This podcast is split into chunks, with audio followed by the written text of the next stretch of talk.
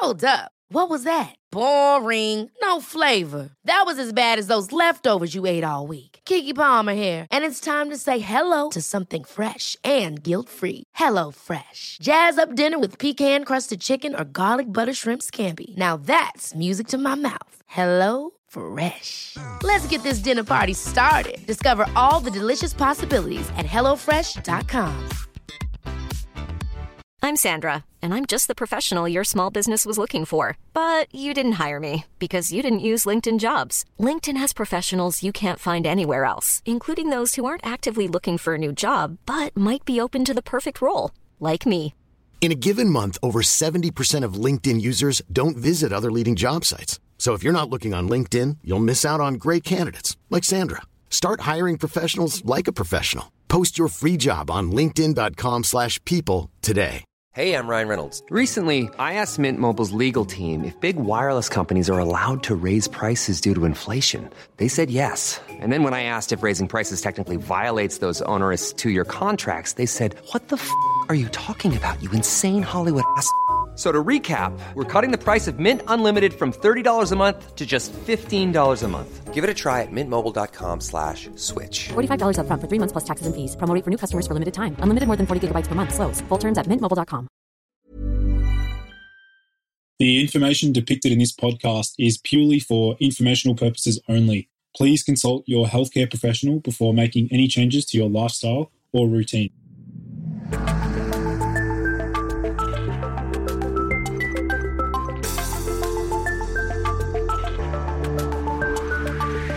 Hey everyone, and welcome to the Boost Your Biology podcast. My name is Lucas, and I'm the founder of Ergogenic Health. Together in this podcast series, we will go underground to explore cutting edge health and human performance insights that you simply cannot search on Google to help you upgrade your existence.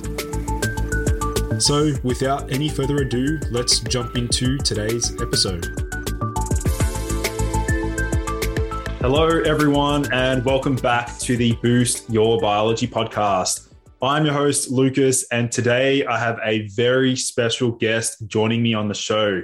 He's a medical doctor, researcher, and author with a profound interest in health, aging, and the future of medicine and biotechnology.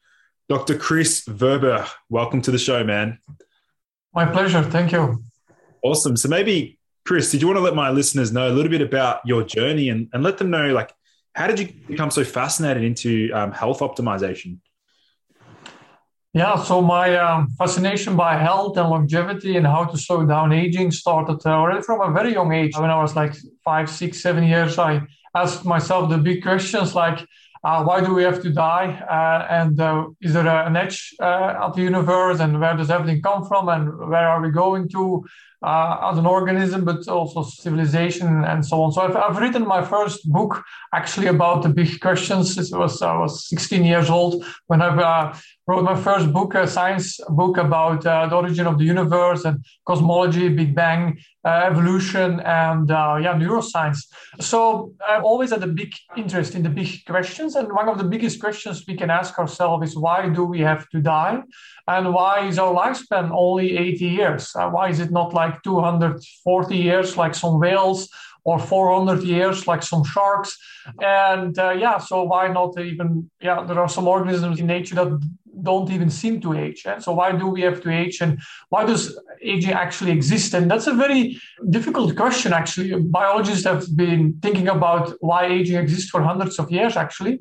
And then uh, about 150 years ago, we came with some interesting answers to that uh, question. But anyway, to make a long story short, I've always been fascinated by interesting questions and aging and death are like very interesting biological and philosophical questions. And uh, also during uh, med school, uh, I quickly realized that the best way to keep people healthy for the longest time possible is by going at the root cause of most diseases people are afflicted, which is aging. Aging is the root cause of heart disease, Alzheimer's disease, cancer. So aging drives all those diseases.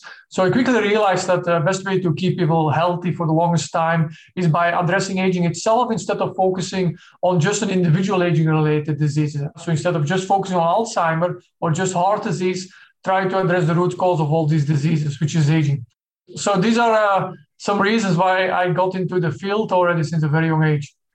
Amazing, amazing. And so you, you mentioned that you wrote your first science book at the age of 16, and by the age of, do you say 28, you'd written four science books as well? Yes, that's uh, that's true. Yeah, that's correct. So I um, indeed wrote my first science book when I was quite young, and then now I've written four books. The two, uh, my last two books were more about health and aging, um, and the first two books were more about uh, science, also like um, yeah, about the Big Bang and evolution and neuroscience, trying to use scientific insights to answer big questions. Uh, like what's its morality, why does good and bad exist, what what has neuroscience to say about that, and then we see actually that even moral, let's say, behavior or sentiments can already be found in mice and so on, and uh, it's very fascinating, and also religion. So one of my thesis when I was a medical doctor was about the neurobiology of religion. So why are we so religious as a species? And also it was a bit about spirituality. And actually, uh, my promoter, he was a neurosurgeon who actually could evoke out of body experiences when he switched on a specific, uh, let's say, device that was implanted for people in the brain to treat epilepsy. And when the device was switched on to actually suppress epileptic attacks, the patient had an out of body experience. And we know that there are specific areas in the brain, if you trigger them, you can evoke spiritual, uh, let's say, feelings or sensations or experiences. So, yeah, so my books are a bit about science and philosophy and, of course, aging and how we can stay healthy for as long as possible. Yeah, it's amazing. It's amazing as far as topics go, I'd really like to focus in on the longevity side of things. And specifically, I know you've done a lot of research into this specific space.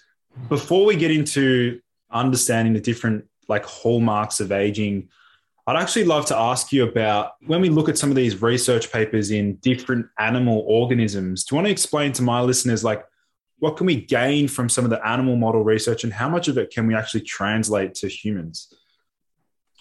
Yeah, that's a great question. So we see there are all kinds of different animal models that are used to see whether specific interventions can slow down aging and other organisms besides animals. So classically, C. elegans is a little worm that uh, only lives for about three weeks, which is excellent to do aging research. You don't have to wait like 50 years until your subjects have died of aging. So C. elegans is widely used but it's not an ideal model, of course, compared to humans. We are not little worms. So you have yeast also used. But then if you go up, you have killifish, which is a bit more an interesting model or a little bit more related to us. And then you, have, of course, uh, mice and rodents. And then finally, primates. And then, of course, ideally, the gold standard is doing aging studies in humans. But that's actually very difficult because we don't have yet good biomarkers of aging. So if I want to really measure how old you really are, your biological age, and not just your chronological age, because for that I can just look at your passport or ID card. But if I just want to know how old you really are, that's quite difficult. There are currently all kinds of, let's say, approximations like epigenetic clocks. Uh, and ribosomal clocks and transcriptomal clocks and so on that try to look at your biological age, but still they, they are very interesting, but not uh, yet, let's say, super, super accurate. That's just a matter of time, likely. But yeah, so given humans are a very long species, we live for about 80 years or so, maximum lifespan is under 20 years. So to do a gold standard kind of experiments where you do an intervention and you wait until everyone dies, that would take decades and would cost uh, dozens of millions of dollars. So we need to, yeah, approach therapies or interventions to slow down aging from different angles, like using uh, surrogate biomarkers of aging, like epigenetic clocks, or we can look at specific blood biomarkers, or we can use animal models, as you mentioned, mice and, and primates being the most interesting ones.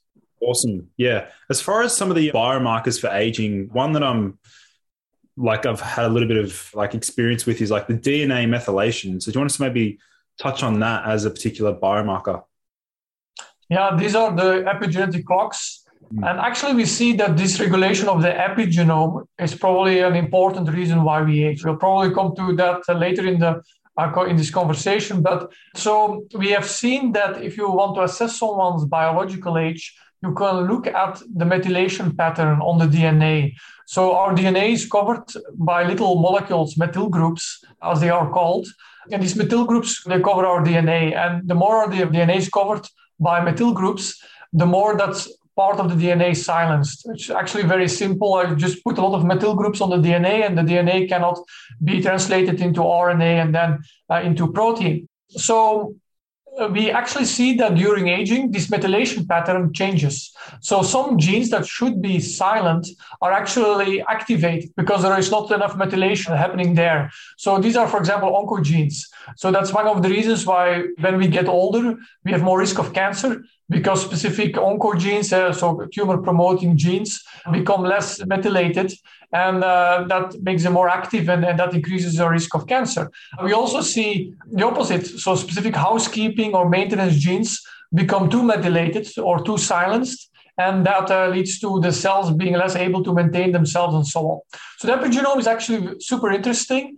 And perhaps you know, or, or your listeners know, but uh, or perhaps they don't. But like all our cells in our body, they have the same DNA. But of course, you have brain cells, you have liver cells, you have skin cells, despite having the same DNA, and that's because of the epigenome. So by switching off liver genes in skin cells, the skin cells are skin cells and not liver genes or uh, liver cells or heart cells and so on, because in a skin cell, all the liver genes, heart genes, neurological genes are switched off, and so on. And we actually see some cells live only for a few weeks, like skin cells or the cells in our gut, while other cells live yeah, up to 80 years, like specific neurons. So, despite all these cells having the same DNA, some cells only live three weeks, other ones live 80 years. So, there you already see one reason why I think and a lot of other researchers think that epigenome is very important in uh, determining lifespan. And we see this all also in nature, like uh, queen bees, they have the same DNA as the worker bees. Worker bees only live for a few weeks, while uh, queen bees can live up to four or five years or even longer. And that's all done through the epigenome. Actually, the, the queen bee gets fed by royal jelly, yeah. which transforms a worker bee into a queen bee epigenetically through food, actually and that uh, extends lifespan uh, yeah many many times uh, so f- four or five years compared to only a few weeks and despite the same dna so just to make a very long story short we are not just our genome uh, we are our epigenome and our transcriptome and our microbiome and so on. Super fascinating and i'm so glad you brought up the royal jelly because i literally just did a, a, youtube video talking about the benefits of uh, royal jelly so that's really cool. As far as um like i'd love to get into like the nutrition and how specifically you know the diet can affect patterns of aging and things like that a lot of people talk about the mtor versus AMPK you know pathway did you want to maybe expand upon like what's your stance there like how does nutrition affect aging yeah, that's a great question. Actually, I created a new field around that, a new scientific field. I uh, published a paper a few years ago to introduce the concept of uh, nutrigerontology. So it uses knowledge of the aging process to assess food and nutrition and to see what's the best diet for longevity. Because there's a lot of contradictory or conflicting nutritional advice circulating everywhere especially on the internet. Eat this eat that paleo diet keto diet uh, caloric restriction diet there are hundreds of diets and it's difficult to see the forest for the trees. So anyway so i think approaching diet and nutrition from aging can really help us to much better assess what's the best food or what are the best diets for longevity so to come to your question, definitely food plays a very important role in the rate of aging. Actually, the best technology we currently have to live longer is nutrition. So I'm also, by the way, a partner of an investment fund. Eh? It's a hundred million dollar fund that invests into new technologies to address aging, like gene editing and transcriptomic therapies and so on. That's all super fascinating. But I always had a big interest in nutrition because it's the best thing we currently have to live longer. And then we see we will see all kinds of novel treatments coming in the next decades to slow down and even reverse aging. But even then, nutrition will be still very important to slow down the rate of aging and postpone the need for those treatments that uh, probably won't be perfect. Uh, so uh, you will still have some aging, and one way to slow it down is through nutrition. So definitely, what you eat, when you eat, how you eat determines the rate of aging. And there are all kinds of foods that have shown to slow down aging, and vice versa. The Western diet is very good at accelerating aging. A lot of, let's say, unhealthy fats, a lot of fast carbs that create cross linking and activate nutrient sensing pathways, a lot of uh, animal protein uh, that can, if you consume too much, uh, also accelerates aging, and generally a diet that's very deficient in micronutrients. So some scientists say that people in the West are malnourished but overfed.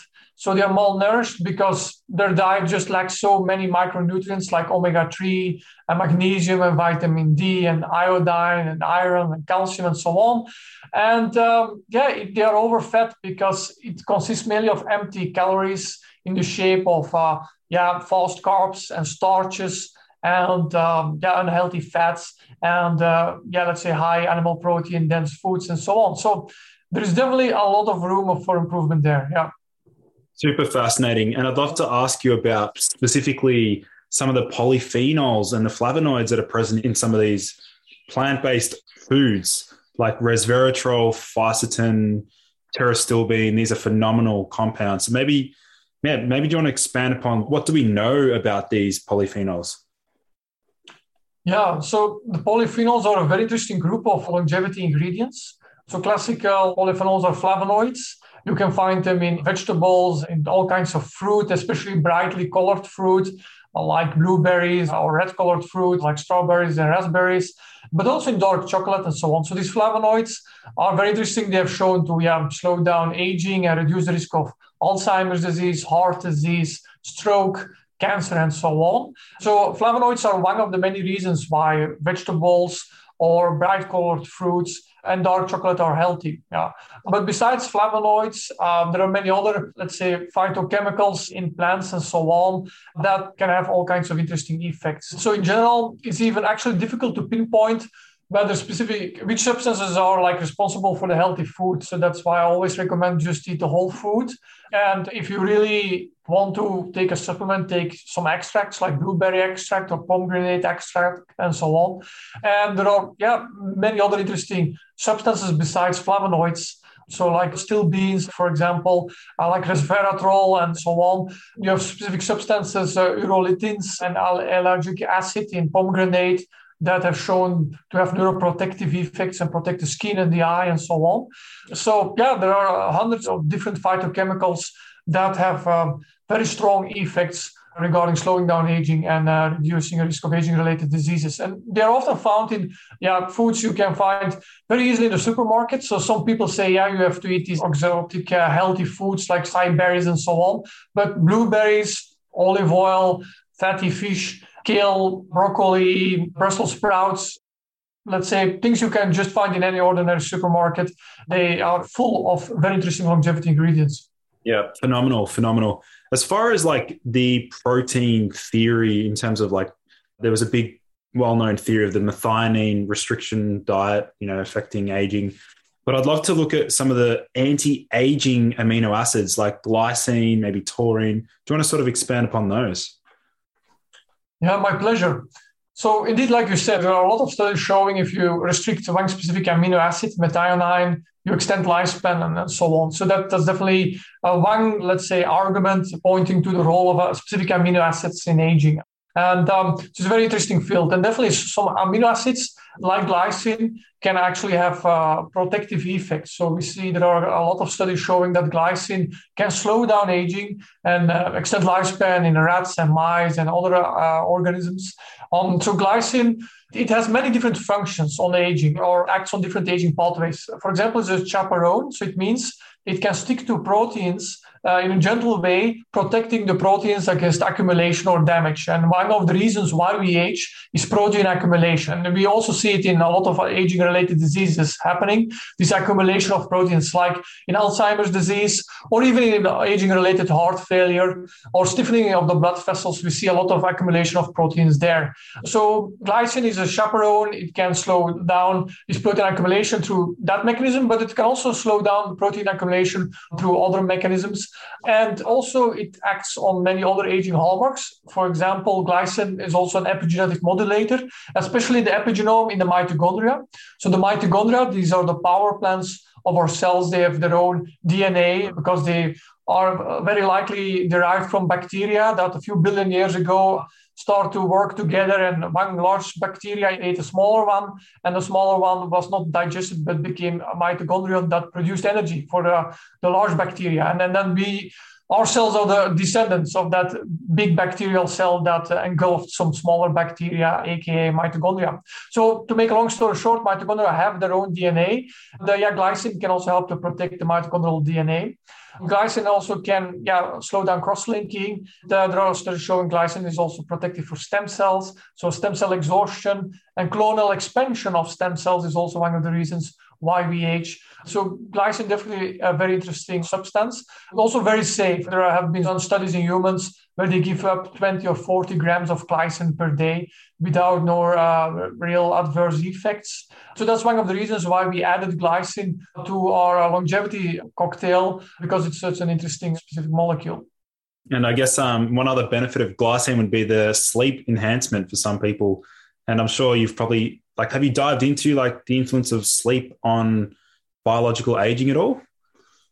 Yes, definitely. Sleep is very important for healthy aging, especially regularity. So, always going to bed at the same time is very important.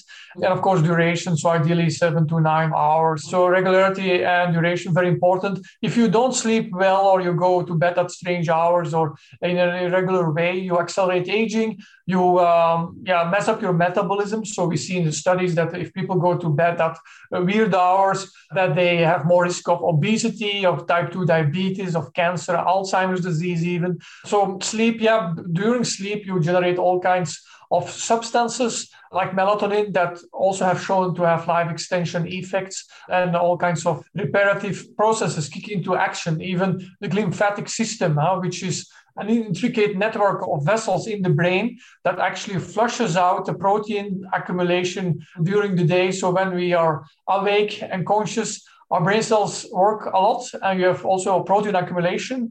And then at the end of the day, when you're in your bed, you flush out the protein mess during sleep. So, uh, anyway, many restorative pathways activated during uh, sleep. And uh, yeah, glycine is one of the interesting substances that can help with sleep. So, there are studies showing that if people take glycine before they go to bed, they uh, fall asleep faster and their sleep is better. But uh, actually, on our uh, website, on novoslabs.com, I've written an extensive article with 50 tips to sleep better. We also mention all kinds of substances we think are very interesting because they promote sleep, but also because they can have longevity effects. And one of them is glycine. Another one I already alluded to, that's melatonin, should be ideally not too high doses because the melatonin you can buy in supermarkets, it's way too high. It's like five milligrams, sometimes even 10 milligrams, which is not good. You create a too high melatonin peak. And that's not, let's say, representative of how the metabolism works in a natural, normal way. So what I always advise is to take maximum one milligram, a thousand micrograms of melatonin and extended release. Because if you take the normal one, the peak is also too fast and, and too high. But melatonin has also shown to extend lifespan. It's a very interesting molecule with epigenetic effects and also has some antioxidant effects, but in a very specific way because a lot of antioxidants actually don't really slow down aging. Some of them even accelerate aging, but melatonin is a bit of an exception because its structure allows it to capture free radicals in a very interesting or neutralize them in a very interesting way. But there are other interesting substances that can promote sleep, even uh, like omega 3 fatty acids. So mm. not a lot of people know this, but if you're deficient in omega-3, uh, often you have sleep problems too. Magnesium also improves sleep and also has longevity effects. It stabilizes DNA, it improves metabolism. So yeah, what I do when I go to bed often is I put on some chamomile tea. There are also studies showing that chamomile tea extends lifespan because of the diterpenes and other interesting substances in it. And then uh, when it's almost cold or lukewarm, I add some glycine to it, some calcium, some magnesium, ideally magnesium malate and not magnesium oxide or other forms of magnesium because malate also extends lifespan. And yeah, so these minerals, magnesium and um, calcium, and uh, perhaps a little bit of uh, phosphatidylcholine and so on. And uh, that's a great way to fall asleep. That's awesome. It sounds like a you know very powerful anti-aging sleep cocktail you got there, and the glycine I'm sure has like a you know has a sweet taste. So it's almost like a you know herbal yes, herbal tea. Um, something I'd love to touch on with you is like the NAD, NMN, NR. Maybe just explain to my listeners like NAD. What is it? Why is it so critical for mitochondrial function, energy, and yeah, sort of break that down. Yeah, I'm going to keep it short because I guess a lot of your listeners already know about NAD. So NAD is like a very important fuel for our cells. It's required for electron-mediated redox and reactions. So it's uh, it carries electrons around, and these electrons are the fuel for our cells. So it mediates a lot of reactions in the cell. NAD.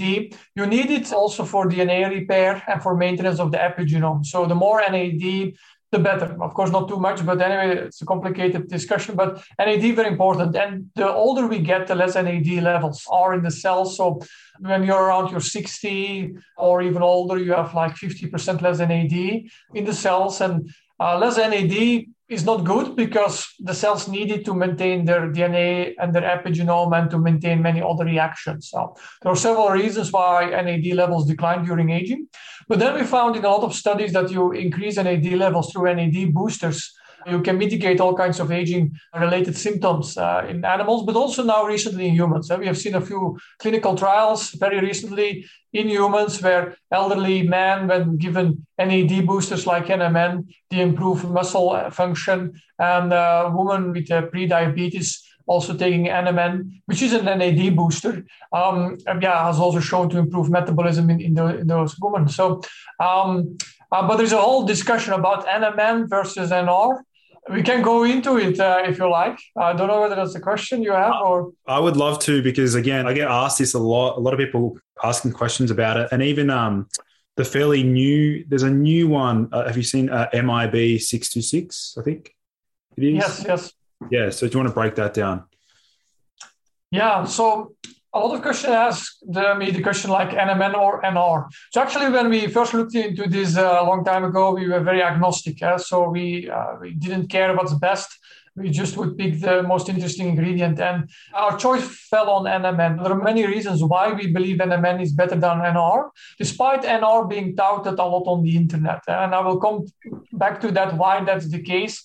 But NMN seems to be better than NR, specifically because it has a phosphate group. And the phosphate group that the NMN has and NR doesn't can play an important role. We also see this in uh, NMN analogs uh, or NAD boosters being patented.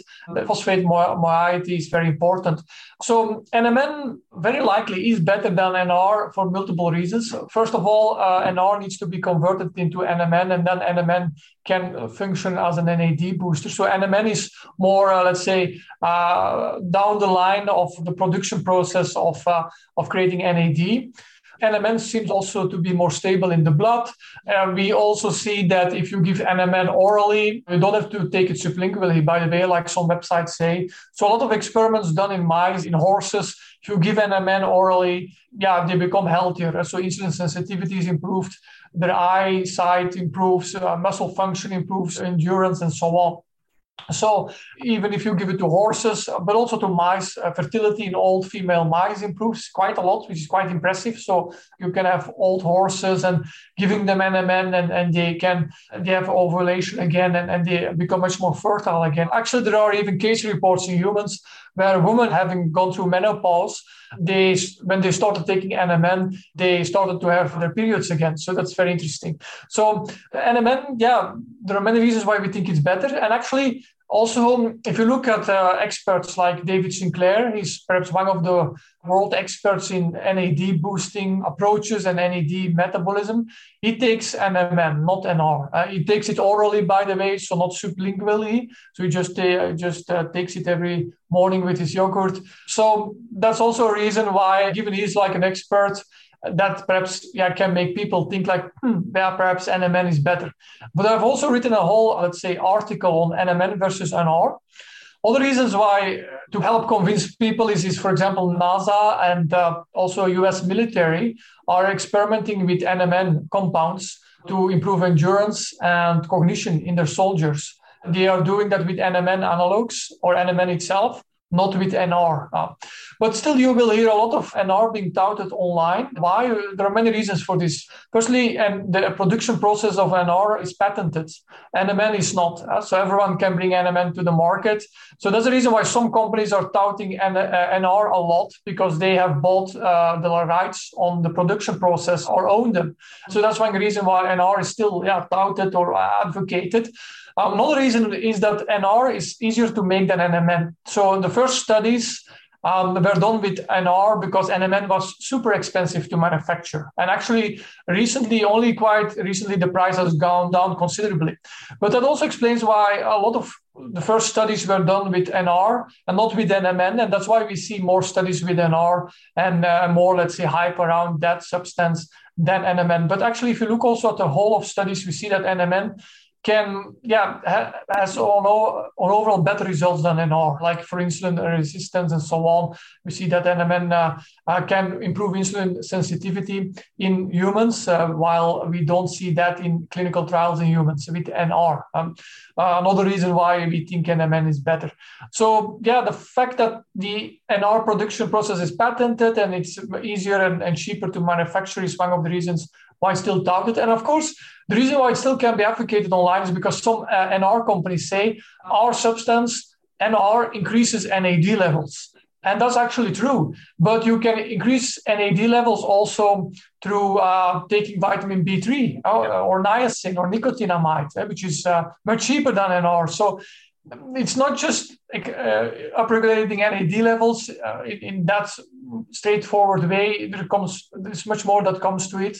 For example, some studies show that nicotinamide, riboside, so NR, it can uh, actually indeed upregulate NAD, which is a good thing, but can perhaps inhibit certain metabolisms because actually the sirtuins they convert the NAD into different molecules. One of them, let's say, nicotinamide.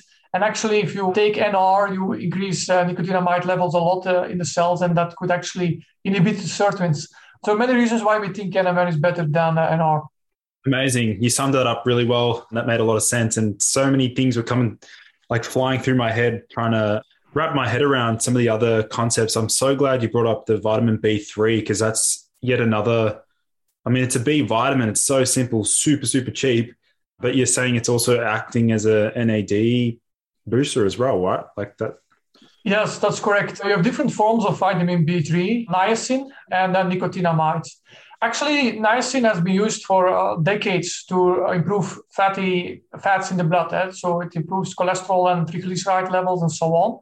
But actually, we see in studies that despite that niacin improves the metabolism, the triglycerides or, the fats, uh, specific fats in the blood, mainly being cholesterol. We don't see outcomes that it actually reduces heart disease uh, or your risk of getting a heart attack. So, despite that, niacin improves cholesterol levels. If you look at uh, the Cochrane and uh, let's say all the meta analysis thrown together, niacin doesn't really reduce your risk significantly of heart disease. And some studies actually show that high levels of niacin can increase your risk of type 2 diabetes and so on. So some people take niacin to increase NAD levels as a cheap way to do so, but I would exercise caution taking high levels of niacin for these and other reasons. Also because it's very far away from, let's say, NAD. If you look at the NAD pathway, uh, you have the Preiss-Handler pathway and the salvage pathway and the novo pathway.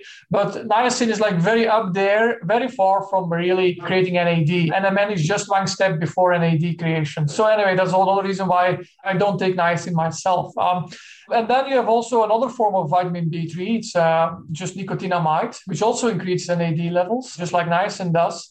But we have seen in studies that uh, niacinamide doesn't really extend lifespan in normal healthy mice. And the same for nicotinamide riboside. If you give it to normal healthy mice, then doesn't really extend lifespan according to recent studies. So perhaps it improves health span, which is also great. But uh, yeah, um, it, it's a bit uh, disappointing. Niacin, nicotinamide, and uh, NR, uh, to be honest. So yeah. Yeah, makes sense. Makes sense. What about as far as um, I know I flagged another compound, it was alpha ketoglutarate. Do you want to sort of explain to my listeners what is this and did it sort of get neglected a little bit? It was popular for, for a period of time and then just sort of got neglected. Do you want to expand upon that? Yes, alpha ketoglutarate is a very interesting molecule for longevity. There's a lot of research done with it showing that it can extend lifespan in multiple different kinds of organisms.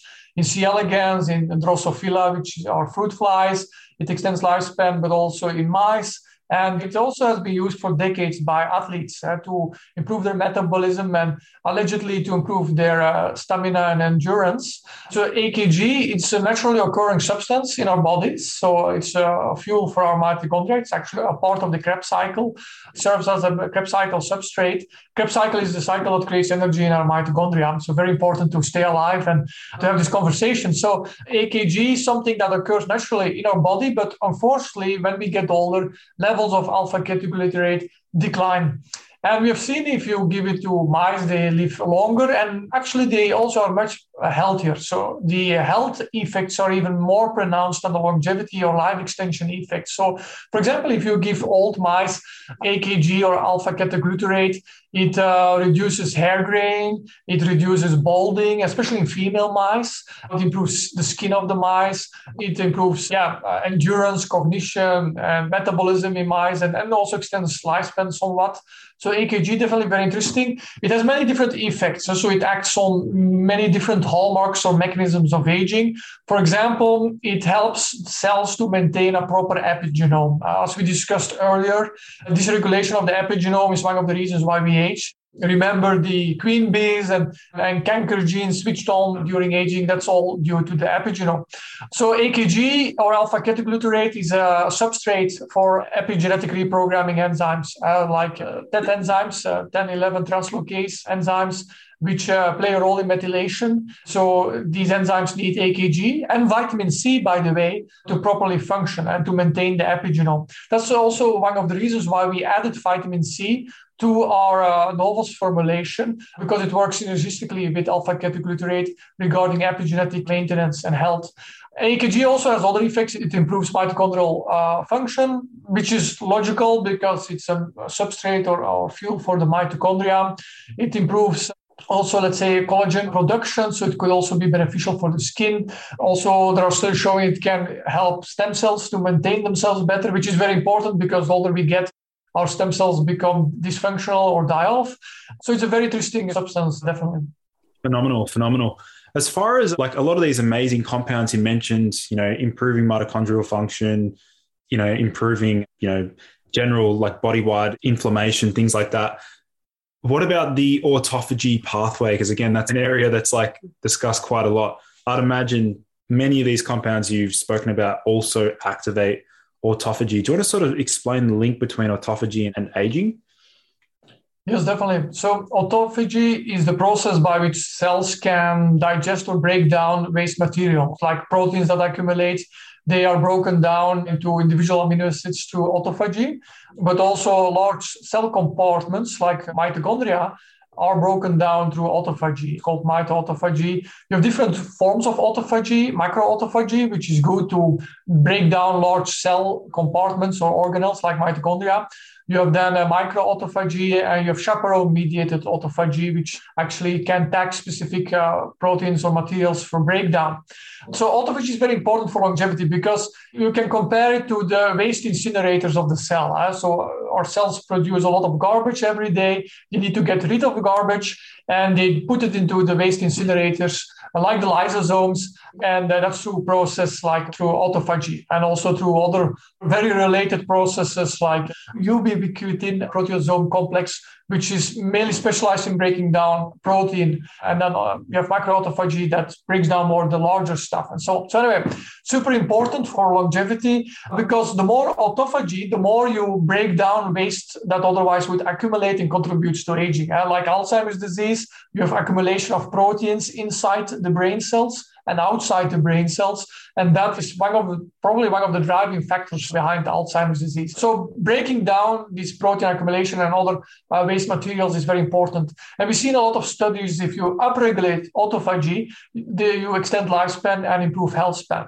There are all kinds of substances found in nature and in food that can induce or upregulate autophagy. For example, fisetin is a substance found in strawberries it's also often called a senolytic, which actually also very good anti-inflammatory, by the way. But fisetin also yeah, can upregulate autophagy through inhibition of mTOR, uh, because mTOR, if you activate it, you downregulate autophagy. So if you eat a lot of protein and then you have a lot of amino acids in the bloodstream, amino acids activate mTOR, downregulate autophagy, and so you have more cellular waste material accumulating inside and outside of cells. So fisetin is an mTOR inhibitor and can that way induce autophagy. Pterostilbene uh, also could uh, induce autophagy. Um, AKG, alpha ketoglutarate, we just discussed, can, according to some studies, also induce autophagy. Microdose lithium so uh, we've seen a lot of studies that actually low doses of lithium can extend lifespan. Actually, in cities or areas where there is a lot of lithium in the drinking water, we have seen association studies showing that uh, people tend to live longer and have less neurodegenerative diseases or less suicide, by the way, because even low dose lithium can serve as a mood stabilizer somewhat. But it also induces autophagy. But actually, besides induction of autophagy, you also need other let's say, mechanisms to slow down this accumulation of proteins and other mass. Um, like chaperones, we discussed like glycine earlier. It's a chaperone because it, it protects new proteins against accumulation. And you have also microdose lithium, for example, can also upregulate autophagy, like we said, but yeah, can also activate all kinds of genes through epigenetic mechanisms that can improve proteostasis. Eh? So that's the homeostasis of the proteins and preventing them from accumulating too much. And then you have also substances that can also reduce the protein accumulation through activating a specific response. It's called the unfolded protein response, like acetylglucosamine, which is a component of hyaluronic acid, by the way. If you upregulate through, for example, acetylglucosamine, the unfolded protein response, you also induce autophagy and you help the cells to better maintain proteostasis or let's say the, the protein metabolism. It's amazing. I'm digesting this information so well. I'm just loving it.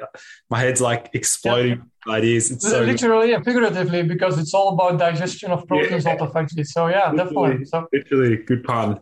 Um, as far as a lot of these compounds, so like fisetin, alpha ketoglutarate, glycine, you know, I'm sure a lot of these also influence the microbiome. And again, a lot of my listeners would love to learn about like, you know, what's the implications? What do we know? I know this is an area that's becoming more and more like in, like interesting. Do you want to sort of explore maybe what do we know about the microbiome and aging? Super interesting question. So, like 10 years ago, if you started to talk about the microbiome impacting metabolism, health, aging, and even yeah, emotion, people uh, often laughed at you. Right? It was all like also alternative. And if you talked about leaky gut, some scientists or MDs laughed at you. But luckily, because there's so much overwhelming evidence, truth finds its way. So anyway, yeah, definitely the gut microbiome is very important for health and longevity. Actually, we see during aging that uh, there are a lot of changes happening in the gut microbiome. So, for example, it becomes less diversified. Uh, so, the older you get, the more selection you have of uh, toxic or unhealthy bacteria that start to outcompete the other bacteria during decades, and also because of our unhealthy food pattern that also often causes overgrowth of specific toxic bacteria. So we see when you get older, there is a decline in the diversity of our microbiome, which is not good. Then we also see when we get older that the stem cells in the gut are decline, which leads to a gut wall that's less firm and that's being less replenished which contributes to leaky gut. Also, if you have bacterial overgrowth and selection through evolution during the decades of your life, towards more toxic bacteria, you also induce more leaky gut, or the scientific term is called uh, increased gastrointestinal permeability. But we can just say leaky gut. And yeah, leaky gut definitely accelerates aging. Uh, so because toxins from the gut leak into the bloodstream, and these toxins cause inflammation, they cause metabolic dysregulation, and so on. So they can even reach the brain and impact how you feel. And actually, some people say that, oh, I just pop a probiotic and everything will be okay. Well, I can talk for hours about probiotics and aging, but I won't do it. But to make a long story short, uh, most probiotics are just a handful of bacteria that are not that prevalent in our gut, uh, like lactobacillus. It's a very rare bacteria in our gut. You have bifidobacteria, they are more common in our gut, but you have hundreds of different species in our gut.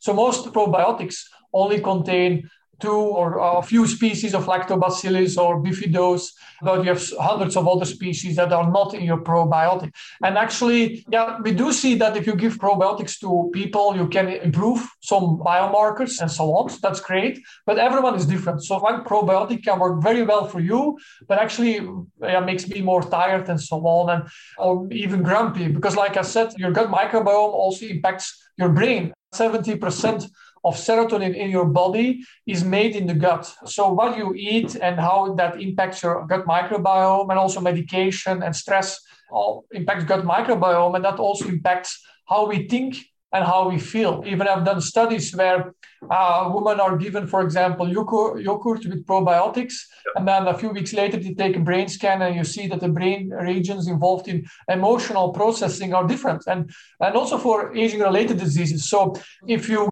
take mice and you take the uh, sterile mice, so they don't have any bacteria in their gut, but then you take the bacteria of mice that uh, have Alzheimer's disease and you transplant it into normal, healthy, sterile mice, they also start to get this accumulation of proteins that plays a role in Alzheimer's disease. And also for Parkinson's disease, we see probably the gut microbiome could be one of the many potential factors contributing to Parkinson's disease because uh, there are bacteria in our gut that will, uh, let's say, process specific substances in our foods into toxic substances that can damage the brain and specific the dopaminergic uh, regions in the brain that are responsible for movement and that play a role in uh, Parkinson's disease.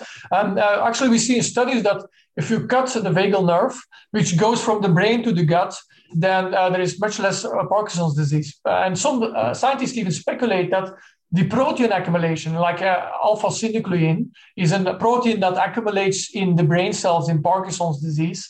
And, um, and these, these alpha synuclein, this protein accumulation messes up and kills the brain cells that are responsible for movement. And that's why you get, or it's one of the reasons why you get Parkinson's disease.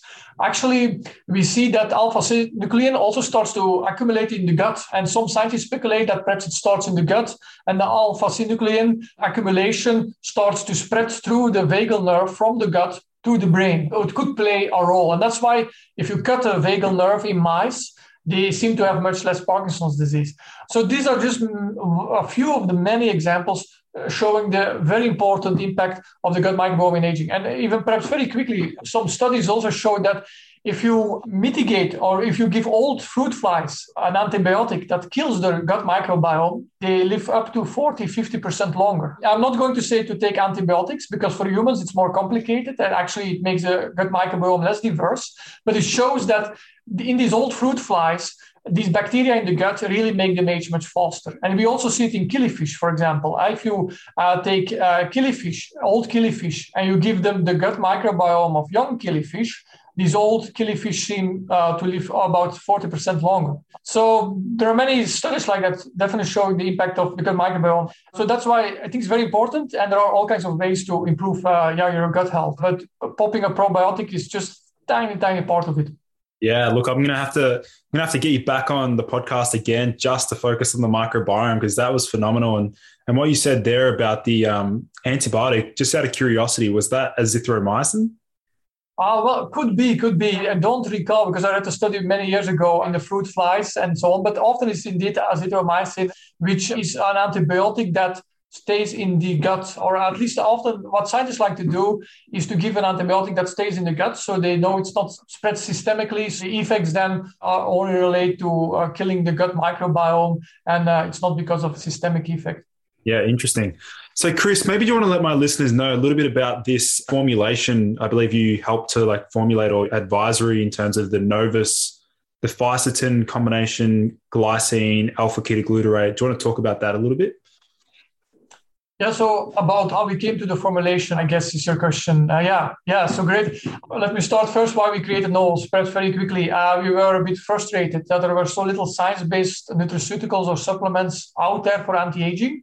So a lot of these supplements use outdated, let's say, insights to formulate. Uh, so antioxidants, for example, have shown not really to extend lifespan. Some antioxidants can even shorten lifespan. And a lot of these anti-aging substances or, or supplements contain yeah, ingredients that have very little or no science behind them. So when we created Novos, we did that out of frustration. There were so little science-based supplements out there, and we looked at, uh, at the whole body of science. And together with our uh, scientific advisory board, who are some of the top leading scientists in the longevity field, we looked at the most promising and the most science-based ingredients to slow down aging. So we had a few criteria so ideally, these ingredients they firstly act on aging hallmarks. So they improve the epigenome, they improve mitochondrial health, they slow down protein accumulation, they reduce DNA damage, they improve nutrient sensing pathways, and so on. So they have to work in a significant way on these hallmarks or mechanisms of aging. Secondly, ideally, they extend lifespan in multiple different species. And ideally, also, they have shown to be associated with health effects in humans like uh, glucosamine. Glucosamine is one of the very few substances that, if you look at the studies, have a correlation with reduced mortality in humans. Uh, so, in studies done in the US and in Europe, they looked at many different supplements and to see whether people, if they took them, they lived longer. And actually, as expected, most supplements didn't really extend lifespan or were not associated with longer lifespans or reduced mortality, but only a few were. And a glucosamine was one of the very few that was associated with longer lifespans. And uh, of course, as an association, that's not really necessary causation. But if you give glucosamine to animals, they live longer. So you extend lifespan. And also, glucosamine acts on aging mechanisms. It reduces inflammation. It in, uh, induces mitochondrial biogenesis. So you create more mitochondria.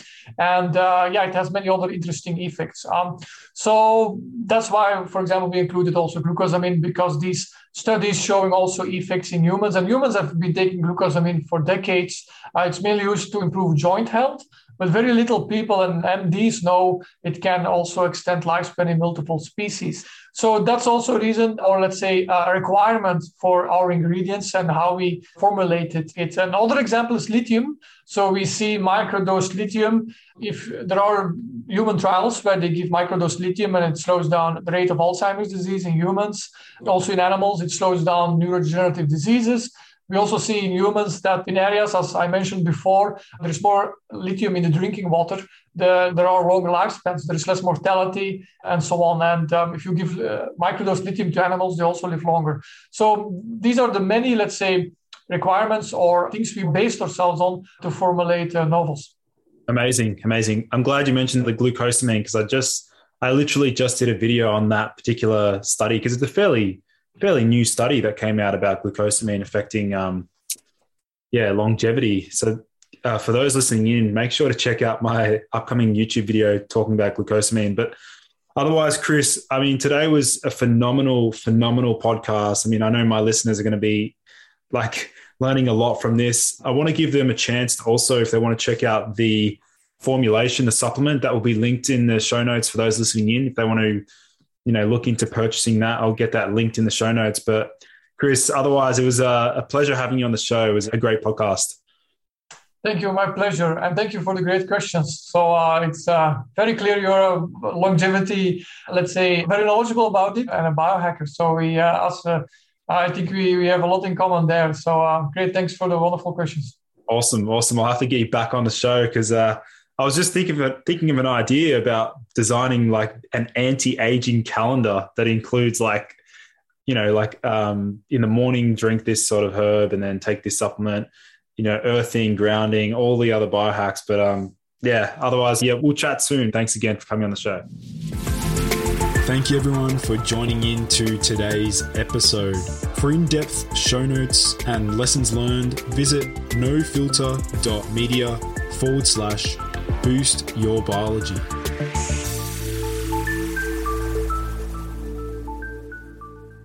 This has been a No Filter Media production. Say what you want.